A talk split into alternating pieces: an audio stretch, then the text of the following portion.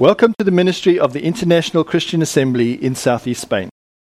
We are here for the purpose of worshipping God and reaching others with love. We pray that as you listen, you will be inspired and challenged in your walk with God.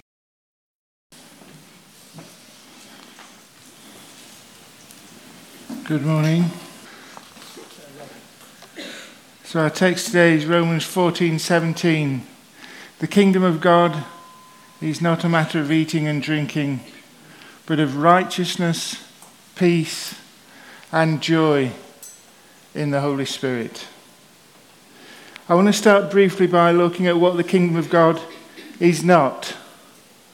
It is not a matter of eating and drinking, although we enjoy those things, don't we?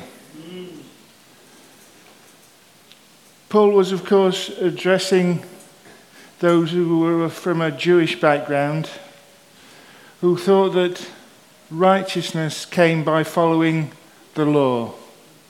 That's what that is all about there. And Paul says quite clearly that that is not what the kingdom is all about, but it is about righteousness, peace, and joy. And even those words, righteousness, peace, and joy, they're just a snapshot. Elsewhere in Scripture, Paul talks about faith, hope, and love. And there are other places where he talks about other things. But for today, we're just going to stick to those three, starting with righteousness. What is righteousness?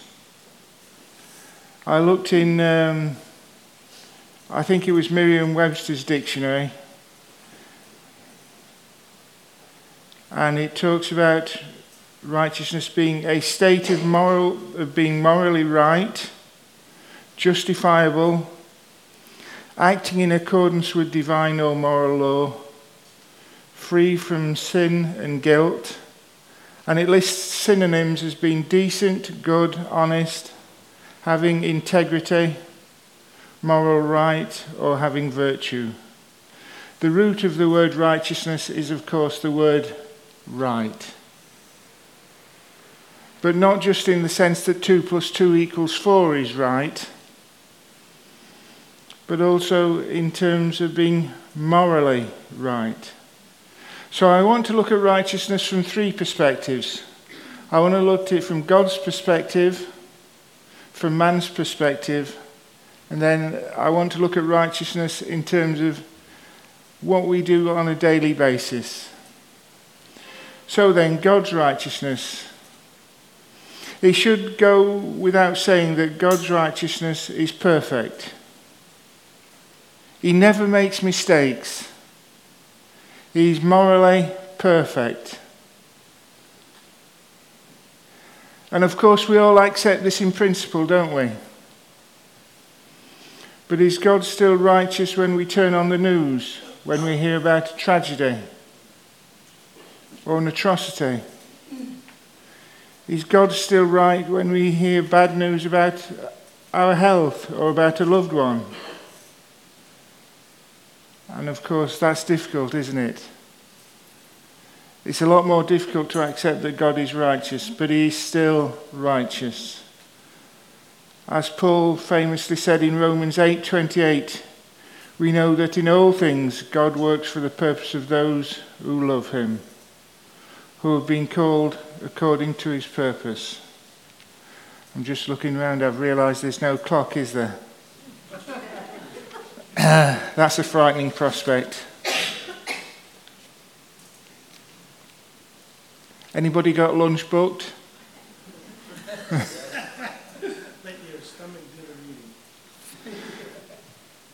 so God's righteousness, even when we don't feel it, even when we don't perceive it, he's still righteous. But what about us? Paul wrote to the Romans, All have sinned and fall short of the glory of God. He went even further at the beginning of Romans chapter 3 when he said this There is no one righteous, not even one. Not even one. There is no one who understands.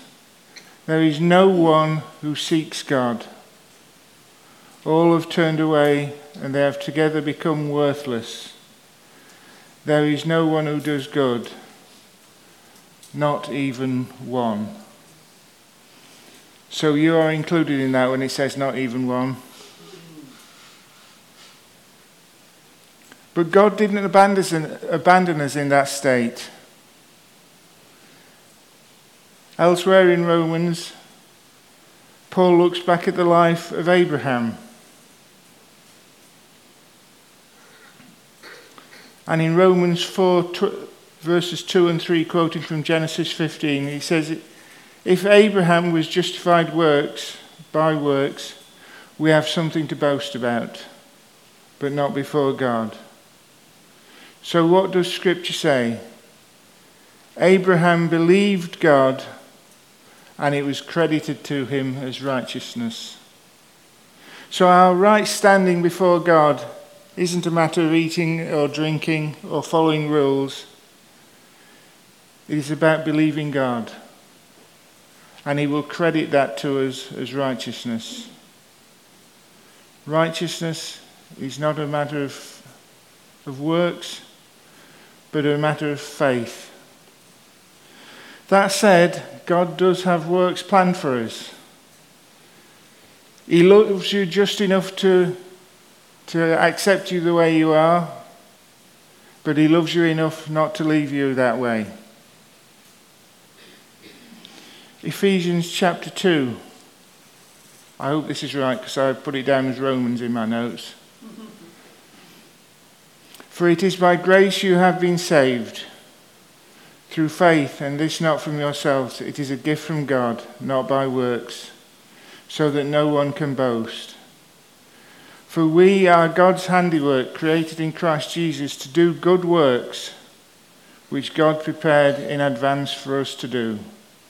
So then, our righteousness, our right standing with God, our acceptability to God is by faith.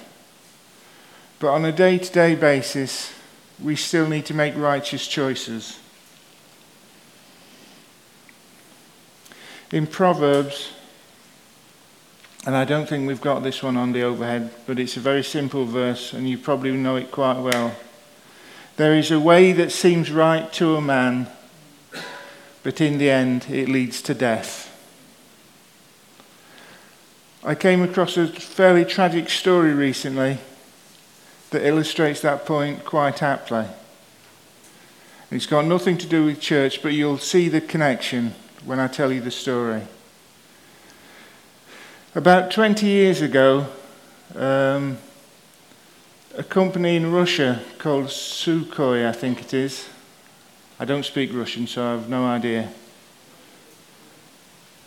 They developed a plane that seated 100 people. It was designed for short haul flights and to be able to get in and out of airports that are difficult to get to and they wanted to get some of the money back by selling this plane to companies in Indonesia and other parts of the Far East. And someone pointed out to them there's a lot of mountains there. It would be good safety feature to have if we put something in there that will stop the pilots flying it into the side of a mountain. Good point, you think to yourself. So they fitted it with state of the art SatNav, global positioning system, that would tell the pilots where they were to within plus or minus five meters, and if there were any mountains in the area. They also put a radar system into the plane that would tell them the same thing. And once it was built, they took it out to Indonesia and they got all the company executives, sat them in the back of the plane, served them Russian caviar, champagne. Up on the flight deck, there was a trained pilot watching what the pilots were doing to see how easy the plane was to fly. But it was a cloudy day, so air traffic control assigned them a route that took them over flat ground to a flat area where they could do what they wanted and then come back without any interference.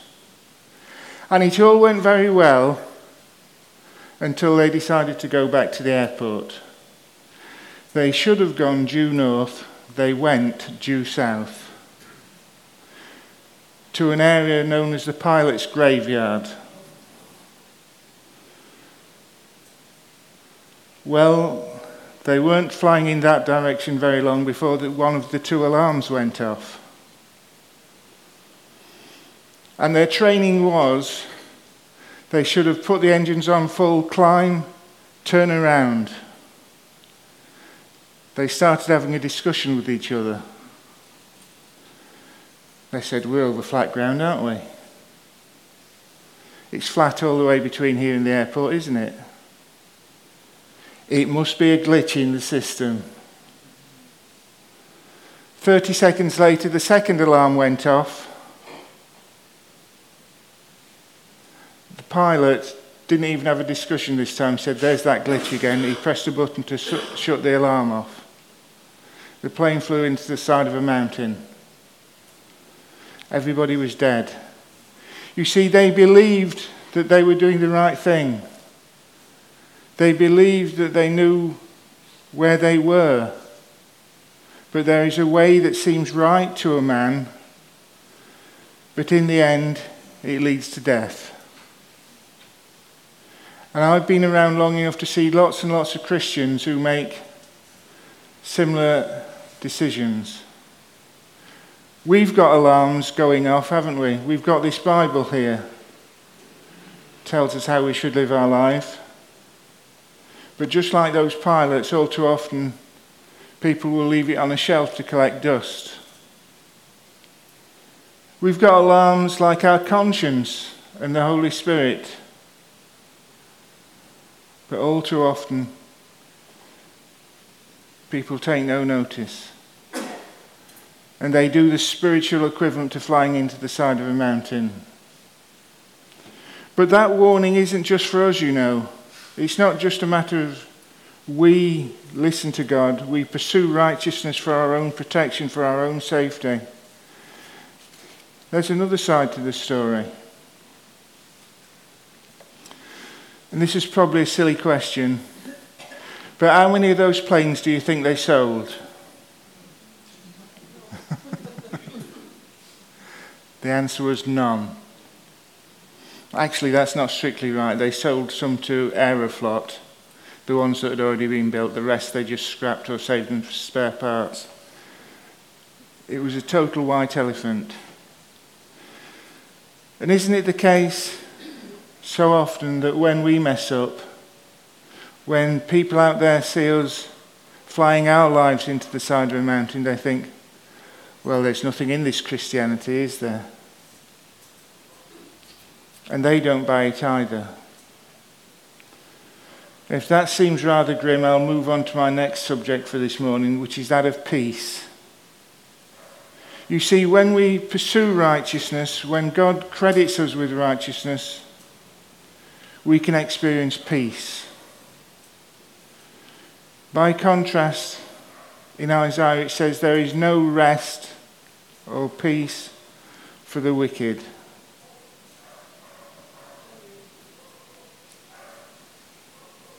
Sorry, was there something the matter there? Can you still hear me? Yes. Oh, good, good. So we're coming up to Christmas. I can't, I can't go without quoting this verse from Isaiah 9 and verse 6. For unto us a child is born, unto us a son is given, and the government will be on his shoulders. He will be called Wonderful Counselor Mighty God, the everlasting Father, and the Prince of Peace. I want you to note that peace in Scripture is not the absence of trouble or difficulty. We know this because Jesus said, Peace I leave with you. It's something he gives. John 14, verse 27, to give you the quote in full Peace I leave with you, my peace I give to you. I do not give as the world gives. Do not let your hearts be troubled, and do not be afraid. The peace of God, which is summed up so well in that word shalom, is not the absence of war, strife. Jesus said to us, didn't he? In this world you will have trouble. But that's something that he gives us is the Holy Spirit. If you remember our original Bible reading, the kingdom of God is a matter of righteousness, peace, and joy in the Holy Spirit. It is the Holy Spirit that gives us righteousness. It is the Holy Spirit that gives us peace. And it is the Holy Spirit that gives us joy. The Bible is full of stories, isn't it, of people who found peace even in the face of danger. I've listed just a few of them. Jonah, while he was in the belly of the whale, experienced peace to write beautiful poetry. David, when he went out to fight Goliath, had confidence to say, You come at me with sword and shield, but I come at you in the name of our God. Peter and Paul sang hymns while they were in prison. They witnessed to the guards. They experienced miracles. They also experienced peace. The Holy Spirit even gives us peace at times when we are being disciplined. Hebrews chapter 12 and verse 11 says that no discipline seems pleasant at the time but painful. Later on, however, it produces a harvest of righteousness and peace for those who have been trained by it.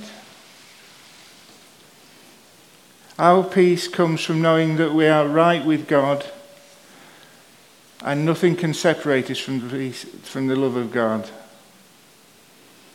Paul, of course, famously said that if I die, I go to be with Christ. If I live, I get to serve Christ. There is nothing that can separate us from the love of God. And that is the peace that we have. In 2 Corinthians, the Spirit is described as a deposit guaranteeing what is to come. That is the way that the NIV translates it, which is more of an interpretation rather than a translation. But it's a, it's a good interpretation. The Holy Spirit is a deposit. He gives us a taste of what's to come. And what is it to come? Well, we know that from Revelation 21. He will wipe away every tear from their eyes. There will be no more death, or mourning, or crying, or pain for the old order of things has passed away. That is our ultimate peace that we will one day experience. But if you're not at peace this morning, let me tell you that God, through His Holy Spirit, wants to give you a deposit guaranteeing what is to come.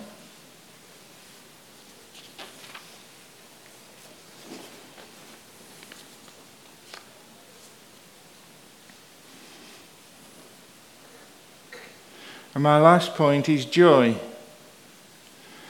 I have to admit I struggled a little bit with this one because if you've been around in church for a long time, you know that very often people don't express much joy in church, do they? I mean, sometimes people do, but sometimes people don't. I've done the Alpha course a number of times. Probably some of you have been involved in Alpha as well in the past. And the initial speech is Christianity boring, irrelevant, and untrue. And that is just how lots of people see it, isn't it? But our joy is eternal, just like our peace. In Job 20 and verse 5, it says this The joy of the godless lasts but a moment.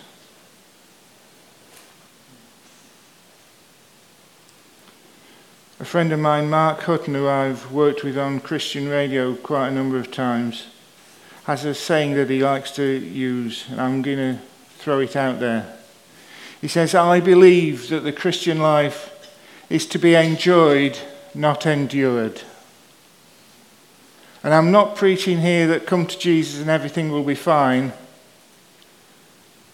That's not what I'm saying. But I believe that the Christian life is to be enjoyed, not endured. Nehemiah knew something about it. He said, The joy of the Lord is your strength. Our role model, of course, should be Jesus.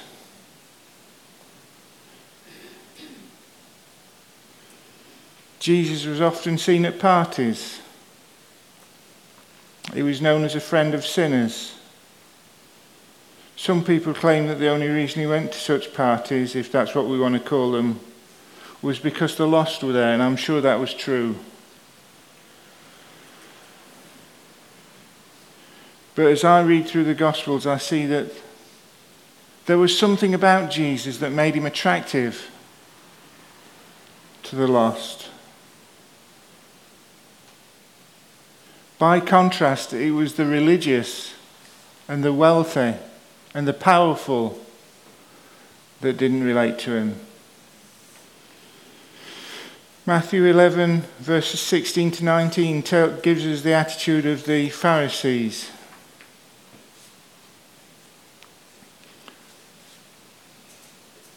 This is just a, a picture of what the Pharisees were saying about Jesus.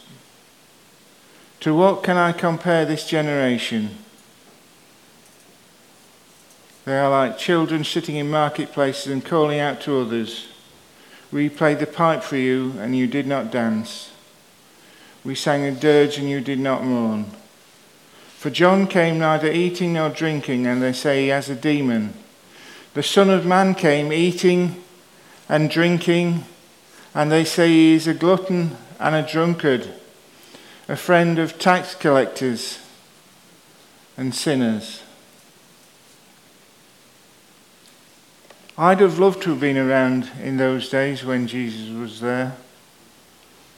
It's interesting, isn't it, that the very first miracle Jesus ever did was he turned 150 gallons of water into wine.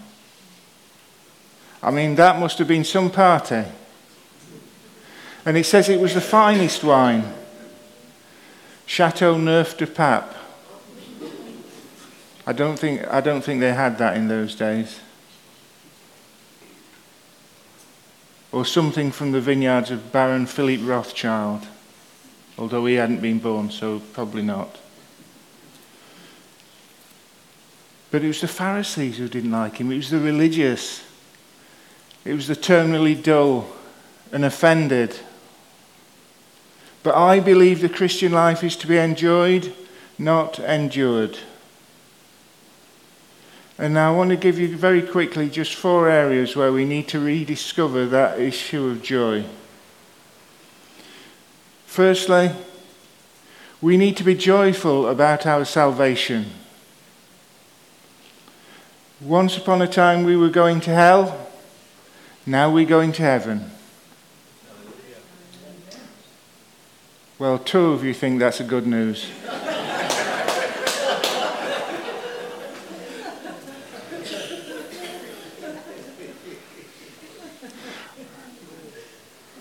There's, there's a preacher I like to listen to sometimes called David Pawson. He's going to be with the Lord now. But he tells the story of being in a church where he, where he preached a whole sermon on the subject of joy. And he linked into this sermon on joy the issue of raising hands in church. And afterwards, he was talking to a man, and he looked rather dour. And he said to him, Tell me, sir, do you lift your hands in church? And he said, I'm lifting the hands in my heart. David Pawson said to him, Well, that's unusual. My hands are on the end of my arms.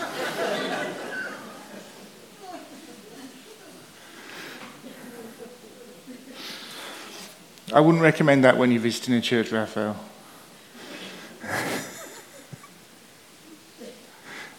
I don't know if he got invited back again.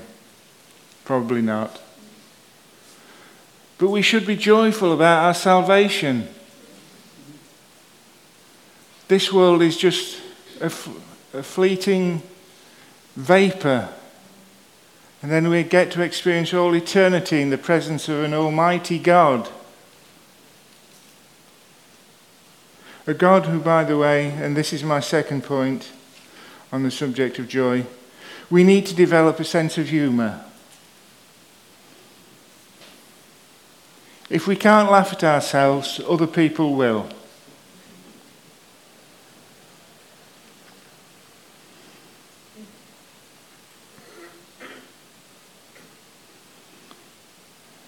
Bible talks on a number of occasions about God laughing he says that He dances over us with joy. He sings when He thinks of us. On the day that we were saved, the angels in heaven rejoiced.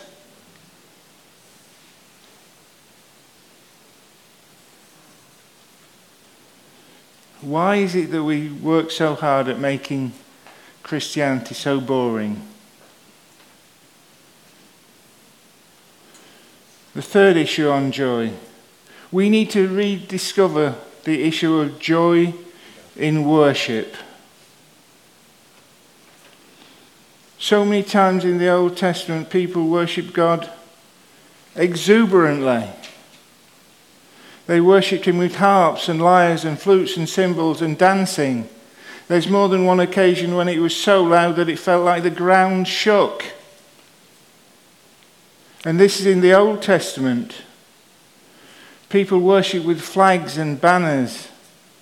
And I'm not going to recommend this bit, but on one occasion, David even stripped off to his underwear and danced before the ark of the Lord.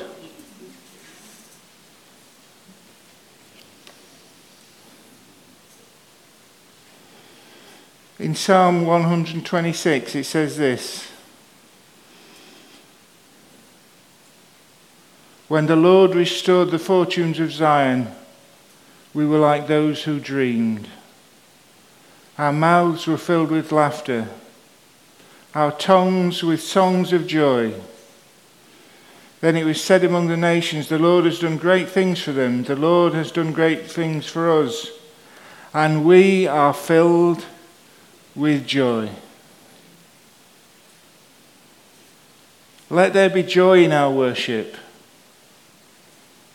Sing like nobody's listening, dance like nobody's watching, love like nobody's ever hurt you before. We need also to rediscover joy in our times of serving God. Serving God is meant to be a joyous privilege, not a burden. We also need to be joyful for those who serve us when you hear a visiting speaker or, or not a visiting speaker, maybe Raphael or somebody else preach a sermon and it, it uplifts you, go and say, That was a good message today. That did touch me. When the worship team brings a new song and you think, I like that new song, go and tell them. Share the joy around. Let there be joy in serving God. Psalm 84, verse 10. Better is one day in your courts than a thousand elsewhere. I would rather be a doorkeeper in the house of my God than dwell in the tents of the wicked. I don't remember if that's one of the Psalms of David or not, but whoever wrote it, they, they had an attitude.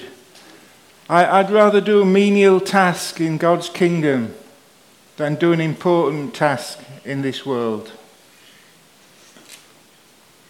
It's joy even to do the simplest things for God. I believe that the Christian life is to be enjoyed, not endured. And let me quickly finish by mentioning that role of the Holy Spirit in this. Our righteousness comes from the Holy Spirit. Our joy is given by the Holy Spirit. Our peace comes from the Holy Spirit. If you know God, if you've repented, if you've made your peace with Him, He will give His peace to you through that Holy Spirit. I hope you have the Holy Spirit in you this morning. If you don't, or you don't know what that means, then please come along and talk to someone, either myself or Raphael or one of the deacons. I'm sure they will be able to explain what that means.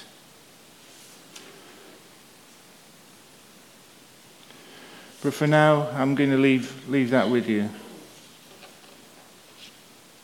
The kingdom of heaven is not a matter of following rules and regulations or being good in yourself.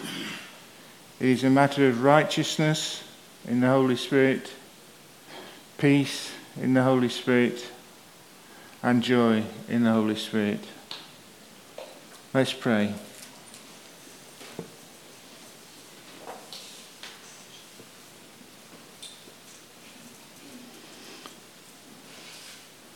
Lord, thank you that you have done so much for us. We were dead in our transgressions and our sin, but you came to us and made us alive, that we may be joyous in your presence, that we may glorify you, that the joy may spread out from us to those who are our neighbours, our family, our friends, those we just encounter from day to day. Lord, we give you thanks for all that you have done. We give you all the glory. We give you all the honour. We give you all the praise. In Jesus' name, amen. amen. Thank you for listening to the ministry of the International Christian Assembly, a ministry of AMG Spain and AMG International. For more information, please visit our website at www.rcatorrevieja.org. This audio file is not copyrighted.